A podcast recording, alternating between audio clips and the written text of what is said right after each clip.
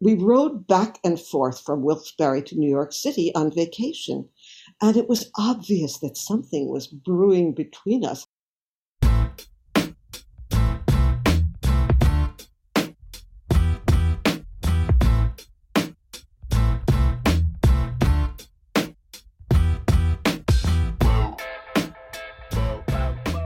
Hey there, welcome to Grit True Stories That Matter.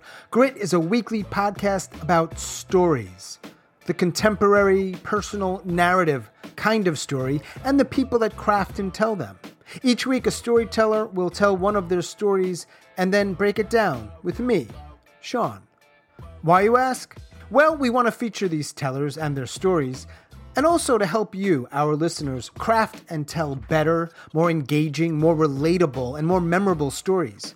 True stories, personal stories, grit stories. We are in the middle of season two, which is dedicated entirely to women and their stories. And this week I am joined by Neshama Franklin, who lives in Northern California. I met Neshama late last year, and she has been an absolute breath of fresh air. She's a dynamic storyteller, among many other things. So I am thrilled that she's joining me here on episode number 33 of Grit. As always, check the show notes for upcoming classes and events and help us out if you listen on Apple. Rate, review, and or subscribe to this podcast. It really does help listeners find it. And finally, I have another podcast I want to let you know about. It's called Suicide Noted. On that podcast, I interview suicide attempt survivors. It's not for everyone, but if it's something you need to hear, check it out. Okay, Neshama Franklin, let's dive in. Neshama, number one, thanks so much for being here. And number two, how did you get involved in this kind of storytelling? So I told my first story at the Moth in uh, 2013, but I had started before that with a workshop. I'll tell you about that workshop. Maybe a year before that. Wait, 2013, and then you had the thing before, but do you remember why you did that? What was the. Oh, yes. So I, I love to, because I am a storyteller, I have to start at the beginning. I started telling stories when I started to begin to talk. My uh, brain is just made for stories. But then, eh, you know, when I was a dancer and a theater person, and, you know, that was very exciting. It was very dramatic, but it was also kind of tedious because you have to hang out at rehearsals and you have to learn lines. And, you know, I had little kids and all that stuff. So finally, I got this job at the library and they had a Halloween show with traveling witches, dry ice coming out of the cauldron and the pointed hats and all that stuff. Mm-hmm. And one witches got sick and they said, Hey, Neshama, you want to be one of our witches and tell a story? And I said, Well, sure, because I'm up for almost anything. And I said, What story should I tell? And they gave me this folk tale that was absolutely grisly. You know, it had flayed skin in it. I said, I'm supposed to tell this to children. And they said, Yes, they love it. Mm-hmm. So what I did was I read that story and I opened my mouth and the story came out intact. So mm. all of a sudden, that whole business of preparation and uh, memorization was gone. And I got to tell a story. So I did folk tales because I love folk tales. And I mm-hmm. believe they're as real as personal stories, frankly. It's all the same. Story is story. If it gallops ahead and gives you something, it's real people kept saying, I like your folk tales, but I really would like to hear something from you. And I didn't quite know how to begin. And I was at an interesting evening at the Dance Palace, which is, which is an old church in a town nearby. And my cousin had brought her masseuse's partner to do a show called The Church of 80% Sincerity. His name was David Roche, and he has an, a rather spectacular facial deformity. He's very charming. And so he told the story of his, you know, how he got to where he was. And on the table was a flyer, and it said, Your story must be told. You know, join this workshop and find out. And so I joined again because I like, I go to yes. It was a very sweet setup. It was David and his two teachers, Terry Tate, who also had a facial deformity, beautiful woman, and Joanne Smith, a kind of an editor type. It used the technique of story circle, which is you kind of sit around and you open your mouth and you check in and you become present and you see what comes out. There weren't any prompts. We just did this over and over and over again. And I discovered this wealth of stories I really didn't know about. I realize in retrospect there wasn't any critiquing, especially for me, because it just came out. They came out intact, and they don't. They'd say, "Oh wow," and so I did this perhaps for seven to ten years. When I do something, I do it. You should know that even before this, for twenty years, I went to a story swap in a nearby town and told a folktale every month. So that's why I have this list after list after list of everything I've told. And you should also know that during COVID, I came upon this box of old video cassettes of these workshops and I watched them all. They amazed me because they were the seeds of all the story I've, I've been telling for all these years. And I saw where they grew from and how they felt and mm-hmm. how I was. And I actually got a friend to put them uh, on something digital, so I'll have them available. When you're old, you have a lot of years to talk about, and I have a lot of years to talk about. Yeah, sure.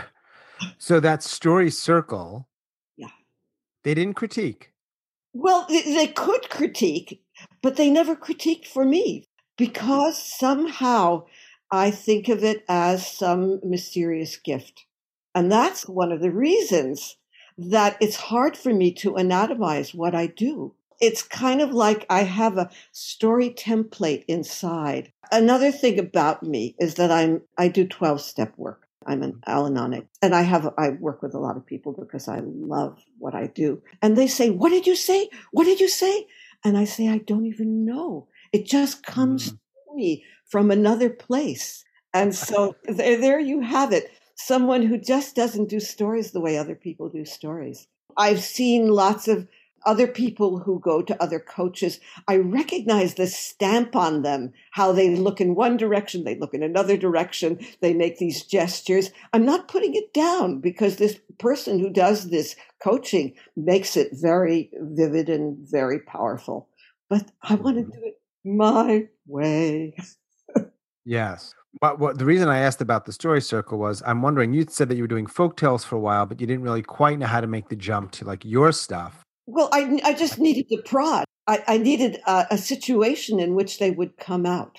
Got and then once and they started coming out, I love the story of my first moth experience mm. because I hadn't heard about it because I'm not that plugged into social media. And it had basically not started, it hadn't been around for that long in San Francisco. Uh, I saw this little announcement in the newspaper and I said, hey, I could do that. And so I launched myself on the freeway. I live an hour and a quarter from where it was in, on South of Market in San Francisco. I have a terrible sense of direction. This was pre GPS. And it was really like one of those epic awfuls. I kept passing mysterious Erie Street behind a chain link fence always going in the wrong direction. I circled around and around and around. And then finally, I parked a distance away. I had to walk under the freeway. An old um, African American woman said, Honey, what are you doing here? I made my way to the moth, and there was a line. It was sold out. And I said, I've come so far. And they said, well, just join these people. And, you know, sometimes we let others in if people don't show up. Mm-hmm. And so we formed a tribe out there. And a lot of them were actually practiced storytellers and or comedians. You'd think they'd know better and get a ticket, but they hadn't.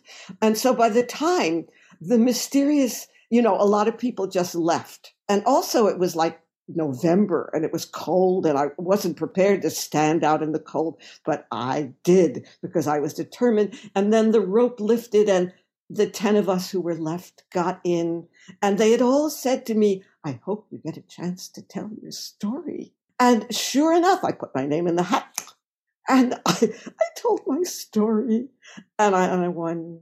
And then that meant I got into the Grand Slam and I told my story and I won. I mean, this was, these were the glory days. I have a friend who introduces me. She's a famous writer, but she, when she introduces me around, she said, Here's a famous storyteller. Look her up on YouTube. And I said, Those were, that was then. You know, it was a, it was a very heady time of winning and winning. And Grand Slam champion. Grand Slam champion. Grand Slam. Cha- How many Grand Slams have you won? The one or more than one? I, no, I, I was in four of them, and but I and I only won one. And I and again, Great. I'm not a competitive person. You no. know, I don't do the competitive edge. I just look for telling the story that's on my mind and in my heart. Yes. Neshama, when did you the story you're about to tell? Yeah. Do you remember when you first penned this story? I don't pen anything. Well, you know what I mean. When did you first come up with it? When did you first? I came up with it. I, I, actually, I think it was possibly one of the first moth stories I did. Oh wow! Okay, so yeah, we're going back so a few. It years. is so seminal. It's so long ago, and yet these stories are embedded in us. It shaped me. Yes. In many, many ways. Yes, and and it gets me back in touch with those incredible emotions of a younger person, which I now, with my serenity of years, yes. are not that uh, accessible, except mm-hmm. that I, I want to share um, a metaphor which traveled with me uh, through the moth. Uh, into the moth ball, where I told uh, I told a one minute distillation it's like your 99 seconds yes. of, of a winning story when i was working with it i said you know we're all like russian nesting dolls everything you know matryoshkas everything that we have done is inside us and all we have to do is twist off the right top and there it is so i always want to go into that place where that vivid essential stuff lives and you're about to. Okay. With me, why don't I stop talking? And then you can tell your story. And then when you're done with your story, we'll talk about it. Okay. Is that cool? Yes, very cool. So, what was a New York City girl doing in Wilkes-Barre, Pennsylvania, the anthracite capital of the world, though it was more slag heaps than anthracite? I, I was going to college there why college in Wilkes-Barre? Well, my I, I had had a suicide attempt, and my parents, my long-suffering, confused parents, talked to Uncle Irv in Ellenville, the, our family doctor, and uh, he said, "There's a place in Pennsylvania, the Children's Service Center. They'll get her straightened out." And they sent me there and I got straightened out. And I actually finished high school there. And I figured this was a good place to live. You know, I was far from the scene of the crime, which is what I called my parents' apartment. So I would go to college there. I was ready for college. And it turned out to be not the greatest fit.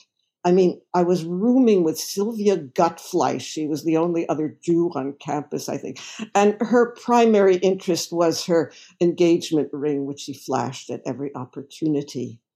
And uh, I was not that interested in classes, but I developed another interest that really surprised me uh, for a math teacher named Russ Miller. I, I'm not a mathematical person, but he had something that I could not stay away from. And it was a crush. I mean, I was only like 18, and I would do the kind of thing like I would stand under his window. This was a really small campus, and I would watch his silhouette on the shade until the lights went out, and then I would go back to my uh, attic room that I shared with Sil- Sylvia, and she would sigh over her um, engagement ring, and I would sigh over Russ Miller. And so, how did we connect this non mathematical person and this math teacher? We rode back and forth from Wilkes-Barre to New York City on vacation. And it was obvious that something was brewing between us, but we couldn't do anything about it. He was a teacher, I was a student. And so, and then I got kicked out of school um, for a full frontal embrace in the the common dorm room. You didn't do this kind of thing in the uh, in the late fifties, and I had all that pent up lust. And so there I was back at the scene of the crime, and I had to get a job, and I was working at Columbia University in the registrar's office. And I knew that Russ had some connection with Columbia, but you know, I looked in the files, I couldn't find his name. Imagine my surprise when in the halls of Columbia University, there he was. This never happens in real life. The object of your affection right in front of you. Uh, you should also know that I had started a relationship with a very interesting man but this was right. It was like a platter in front of me, and I could not ignore it. And so he gave me that sardonic smile and cocked his head. And I went with him to the West End Bar and Grill. That was the hangout at Columbia. And we sat in a booth. I was not aware that behind me, the booths had high backs, was sitting John, the uh, man I had taken up with. And he observed this whole thing. He was very sensitive, very intelligent, but he saw it go down. And what happened was that a tryst happened immediately. Uh, Russ said, Hey, you wanna? And I said, Yeah, I wanna. And we went down to 42nd Street on uh, in New York City, which was very sleazy, to the Hotel Dixie and got a room for you know a couple of hours. And in it, there were three double beds with metallic spreads. We did not pull down the spreads, but on every one of those beds, something very interesting and exciting and sometimes disturbing happened. Russ was very skilled at this stuff, and I was an eager student. And then it was over, and, and he put me in a cab to go back to the scene of the crime, my parents' apartment where I was still living. And I thought, well, there I, I got an answer to a, a not so maiden's prayer, and, and that was it. You know, that was great. And it was over. But it wasn't over. Uh, first of all, it unleashed an orgasmic response that never didn't stop for two weeks, especially on the subway. These waves would just wash over me. And, then my period didn't come. I got pregnant from one or perhaps two or three shots in one night. And, and you should also know that for all my sexual adventuring, I was a, a virgin and so there I was. What do you do if you're a dramatic pregnant teenager? I walked the dark alleys of the streets of New York singing mournful folk songs. I'm sick to my heart and I fain would lie down. And I hoped that something would change and it didn't. So I turned to my long suffering parents and they called Uncle Irv and he said, It's legal in Cuba. Take her for an abortion. And that's how we ended up during the holiday season in Havana. And there I had the abortion. And it wasn't as traumatic as you might expect because I was so young and tender, and they were tender back with me. And I, and I also got my first taste of cafe con leche, the steamy milk and the dark coffee swirling together. Oh, it was so delicious and then back in the hotel room with everyone outside in tropical paradise whooping and into the pool. I could hear them through the closed drapes. I found myself weeping for 24 hours, and I don't know even know what I was weeping about. And then they put me on the plane back to New York City. It was New Year's Eve, and they were going to stay on for a little vacation. And so when I arrived on New Year's Eve, I walked down the steps of the plane, and there on the tarmac, that's how long ago this was, was waiting John with his arms wide open. And that was the beginning of 35 years of an incredible, rich, delicious, complex relationship until death did us. Now, I know I should end the story here, but I have to add the coda. Who else came to, to um, Havana uh, that New Year's Eve? The next day, Fidel Castro. My parents were marooned in the Havana Hilton and they ran out of toilet paper until they could get back to New York City. And that's my story.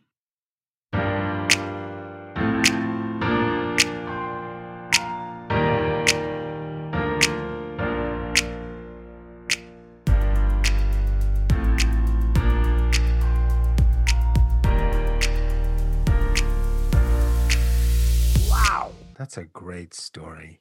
I feel like that story. You said you had first told it in um in at the Moth. Five minutes. Right, right, right. And I even described what Russ looked like, which I left out of this version. So yeah, I I was curious, and you may not know this because you've shared stuff around not remembering certain things, chronology, and whatever else. I imagine the story's changed. Like the heart has probably stayed the same, but some of the mm. details have changed. Right.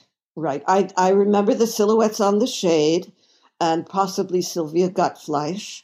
I love that, that you added her exact right. name. I love right. That. Well, I mean, it was, it, again, this stuff, that's the beauty of the wonder of storytelling is what you need to remember stays with you and enlivens mm. you. I have no idea how I compressed it, but that seems to be one of the things I, I seem to be able to do. I, mm-hmm. I want to quote one of your SWAT, brilliant SWAT members, the youngest of us all, Shweta Bhatt. When I was kind of um, lurching around uh, trying to work on a story, she said to me, Hey, Neshama, give me that story in one sentence. All right. And so that you know, if if you're asking me for um, tips for storytellers, I will be. Yep. That, yeah, I'm good, but I'm going to give it ahead of time. What are you trying to say in one sentence? That will give you the heart of the story, and then you know how to dress it up and where to go with it. But it's so good to know where the heart of the story lies. Mm. I know where I how I feel about this okay, story. The, the, what, what's well, the, the, heart of this this story for you? To me, the heart of the story is that I was able to make this essential detour in my life and get back to the man who was my indeed life's partner. Mm.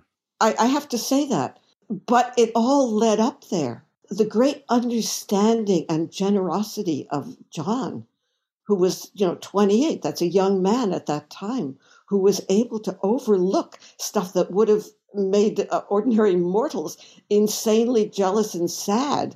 He yeah. just said, well, this is who I done got, and I love her anyway. Mm. Oh, how many times do people have a relationship like that in their lives? Most don't. Yeah. I thought it was really cool the way you didn't shy away from that's the, you said, and I'm paraphrasing. This is where the story should end, but yes, I've got to add this coda. There would be people out there that say you can't say that. You know, you got to end the story in the story. But I love it. It's like unapologetic. Uh-huh. Just like how you feel, like, and it works perfectly. Now I know I should end the story here, but I have to add the coda. Who else came to Havana that New Year's Eve? The next day, Fidel Castro my parents were marooned in the Havana Hilton and they ran out of toilet paper until they could get back to New York City. That's great. I just feel that I'm giving you me in whatever shape and form I come in. Yes, and yes. that is what I want from every storyteller. I want to know the me of them. And the more transparent they are, the better.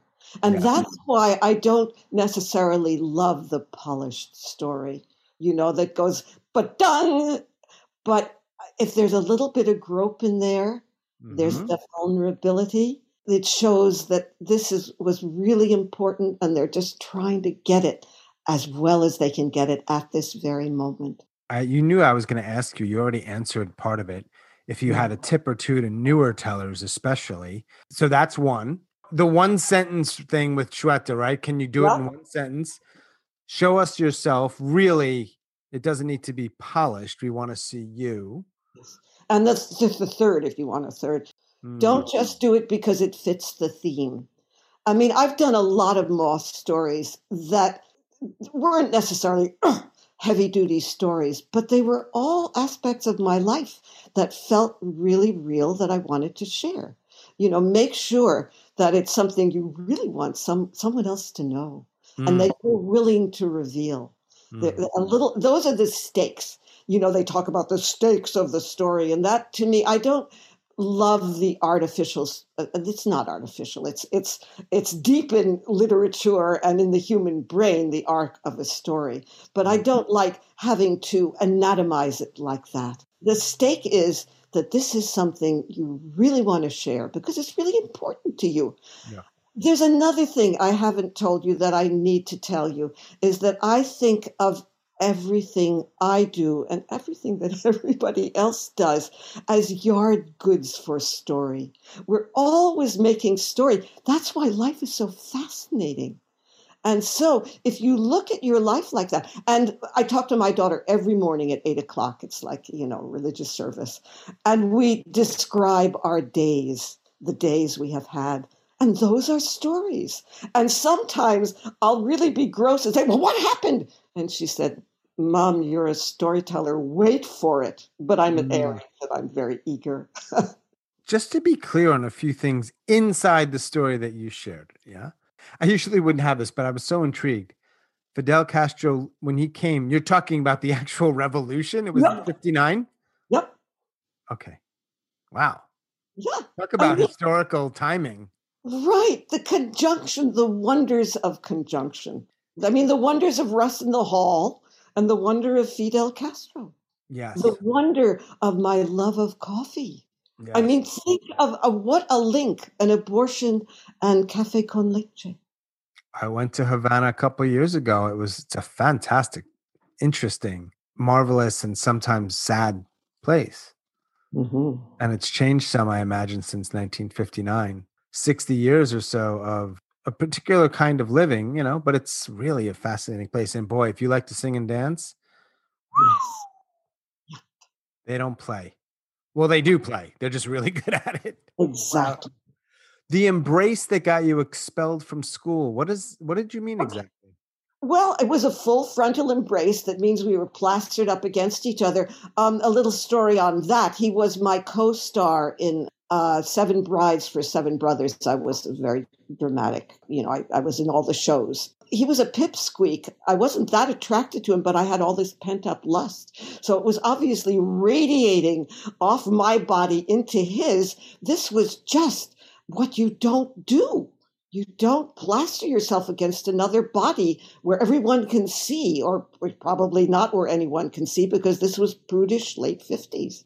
That's enough to get you kicked out. Well, and also I didn't finish my papers. I think I stuck that in there. I don't know if you did, oh, but it's still well, work. Okay, now you know. the third, no, it's all good. The third thing that you mentioned that, that something that uh, we don't talk much about. I happened to spend time with for another podcast. You had a suicide attempt. Yes. I was a very dark child. I was an outsider. I was really, I never fit in. I was very miserable. I had not graduated from high school. And what was I going to do in my parents' apartment? And it was all grim. And I just wanted to end it. You know, a, a lot of aspirin, no bad side effects. And also at Wilkes-Barre, I, I did another suicide attempt and um, with the same stuff. I got pumped out and Russ was kind of around for that. So it, you know, there's a lot of darkness in there, which yeah. over the decades, the many decades, have has lifted. Mm. So I I want to offer that for anyone who's struggling. You know, l- luckily, if you don't take yourself out, something good may happen. Yeah, it has happened. Indeed. I, I have to quote this poet Tomas Tranströmer, Friends, you drank some darkness. Oh, did I drink darkness? And I don't regret any draught of darkness that I drank. Because I think of the darkness as the chiaroscuro. If you don't have that contrast, if it was all working well, you'd have no stories. Mm. I tend to be drawn to people that are okay going there, like you do. And it's not all dark, it's just part of it. It's part of it. What I discovered at the Moth is that uh, I do not try to be funny, but they kept laughing. So yeah. something is something is going on there. Yes. Do you have a favorite storyteller you've heard? I knew you were going to ask. I that. knew you wouldn't answer this I, question. I prepare. I prepare. I finish my papers these days. Um, Everybody's um, the best. I know. Yeah, of course. At the Women's Storytelling Festival, which happened on Zoom, I was exposed to such fabulous women storytellers. And I have to tell you, through Zoom, you can get intimate with these tellers whom you'd ordinarily see far away on a stage at a big festival. But here they are right in your living room. You can chat with them, you know, in the chat, yes. or you, you can express your appreciation. And one I had never heard of, and I don't know, is Misty Mator. And I'll tell you why I love her. She's yes. young. She's very beautiful, although beauty, you know, and she managed to tell a folk tale which was the story of her mother so beautifully very recently. And I said, that is what I would love to do in my life. Misty does it. I don't have to do it. And, and, and, I also didn't know because she was so present in the story who this Luna was. Was she talking possibly even about herself? But no, it was her mother. So she's someone I, I just think is spectacular. And then there's a, a woman, Jennifer Monroe. She's British she is kind of a literary storyteller. And I'll tell you what I love in storytellers most when they go all out dramatic. I, as a dramatic person, don't love it. Mm-hmm. I love a little bit of restraint, a little bit of slant. You know, that is what attracts me most in storytellers. And I'm not knocking the other ways, but this is what feeds me it's the most delicious bites, you could say, of story. Yeah, for sure. When you put a story together, you don't write it down? No. I play with it. I talk it. I talk it in the car. I talk it on hikes. Then when it's, you know, when it's talked enough and I know I have a time limitation, I time it with my little timer. I have a heat mask that I have to put on my aged eyes for six minutes and while I'm lying under that heat mask, God, I can't read. I tell my story to see if it fits in. So it gets a workout. And then, of course, in your swap group, when you guys mm-hmm. start to take it apart, what a challenge. And it's amazing to me. And sometimes I'll do it, sometimes I don't. They just zero in on such interesting material there. Sometimes when you're crafting stories or going through that process and then you've got the story and the way you deliver it you have this certain almost sort of unique musicality or cadence and those things are so you. Is there anything in that that you wish you would be consistently do better? Do you think about it that way ever? I don't i don't i just am happy with what i done got at yep. this age I can't believe that I am plugged into such a vital source, you know? Mm. And that it stayed with me so long. Yeah. The story you just shared, you know, what, what are we going back? Like more than 60 years? I was 18. Yeah. Right. So you practice. So whether you don't write it out, but you practice and practice and practice. And as they say at the Moth, know your first line, know your last line. It's the parentheses and it won't leave you groping either at the beginning or the end. The Moth and you know other things certainly that you do the listeners are behind you and they want to make it work and they'll just get they'll cut you slack and they'll send you encouragement and so that's why people needn't freak out about if they have a lapse and, yeah. and you know, folk tales, you can always say, and I forgot to tell you. Um, and you can always do that in your personal story. And also in your personal story, nobody knows what you forgot because they don't even know the story that's coming up. Exactly. We, you know what you maybe intended to say. Right. But we probably don't. Right. We probably don't know. What else? Okay, I'm just so happy to be here with you, Sean. Um, you you tumbled into my life through Zoom. I had no idea what that this was going to be my primary, my, the finger on the storytelling pulse during COVID. And I, I love you because you're Jewish and you're snarky and you have a really tender heart and you come and you keep doing it no matter how you feel. You're just there for us. And that encourages us to be there for you. I appreciate that. And you have, uh, I don't know when it was our paths first crossed. It wasn't that that long ago, yeah. but you have definitely enriched the community with your presence and your stories and your feedback and everything else. So I appreciate that. I'm sure everyone else does too. And what a story! Yeah. What a great story, beautifully told. And you know, uh, recently the litmus test I used, and you might appreciate this, is do I want to hear what this person is saying? Like I don't break it down. I'm not reverse engineering it. No technique. No. I every time you open your mouth, I wanted to hear what came out next, and I think that's as good a litmus test as anything. Yes. I wanted to hear what the next thing was. I was really interested and engaged. If you can do that for five or seven minutes, I mean, what a gift, really. Thank you so much. Mm. Sean, uh, you also are coming with me on my hikes because I'm listening to the, I listen to the whole podcast. I oh, mean, it's so Sean coming and going, but I'll accept it because it's so good. I live in a town surrounded by national and state parks. I walk downtown from my house to the beach and around from Brighton to Wharf, you know, and come back. That's like an hour and a half of a walk wow. with poles. This is really important. Hiking poles that are very good for stability and upper body workout. I mean, I never wanted an accoutrement in my hands. I wanted to be free. But this is the body is aging and it could use a little help. So I have the poles and I have um, your podcast coming through my hearing aids via Bluetooth from my phone. Oh, I love it so much. Turn up my nose at technology, but I really, I really love having this stuff intimately playing in my head. Yes, I kind of, I kind of don't love technology either, but yet it allows my voice to be going through your ears in Northern California on a hike, talking about story and hearing stories. Wow. And um, and I do listen to myself, and I don't cringe. I, you know, I really accept this package that I've been given. You know, I better accept it now. You know, it's not going to last all that long. Mm. Well, thank you very much again. Uh, it, great story. I appreciate the talk and enjoy your hike. Are you going to go hiking today? Um, I am because we are done. I'm so happy that we did this. It really fills my heart. So this was our day, Sean. It was meant to be.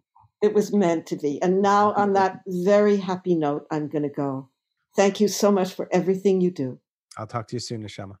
Okay, bye bye.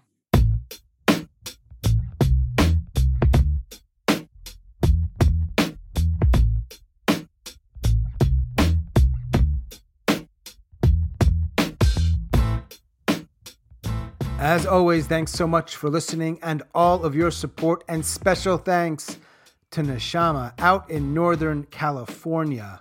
Remember, check the show notes for upcoming events and classes. And if you listen on Apple, help us out. Rate, review, and or subscribe. It helps listeners find this podcast. Thanks so much. That is all for episode number 33. Boom.